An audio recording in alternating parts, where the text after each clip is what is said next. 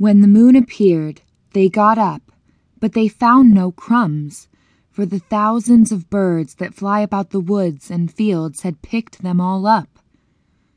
Never mind, said Hansel to Gretel. You'll see, we'll find a way out. But all the same, they did not.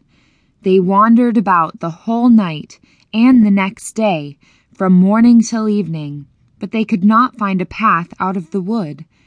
They were very hungry, too, for they had nothing to eat but a few berries they found growing on the ground.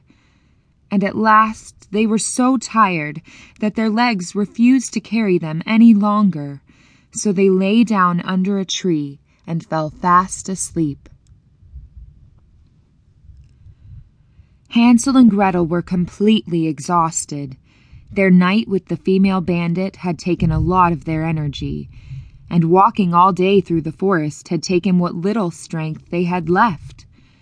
When Hansel finally suggested that they lie down under a tree and rest their weary legs, Gretel was truly grateful. She had blisters on her feet and aches and pains in places on her body that she didn't even know existed. After a few moments of sitting with his back against the tree, Gretel watched her brother's eyes close slowly, and he drifted off into a deep sleep. Sleep didn't come so easily to Gretel, however. She was tired, there was no doubt, but she was upset and unsettled. Their situation seemed to be going from bad to worse, and there was nothing she could do about it.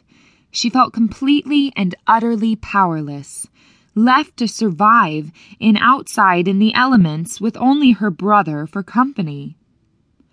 She closed her eyes and fought back tears as she tried to force herself to get some much needed rest.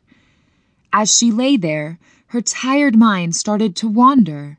She began fixing her thoughts on better times memories from her past to try and comfort her through the difficult times she was experiencing now.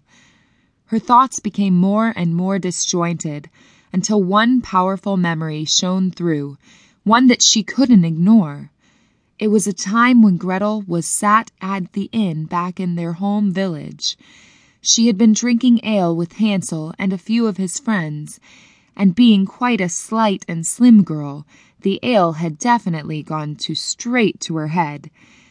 She wasn't used to drinking with the boys, and keeping up with their pace was proving to be a lot more difficult than she had initially anticipated.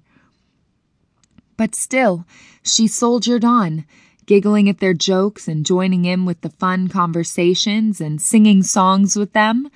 Life back home truly was something special, and now that she was out in the forest, she realized how much she missed it.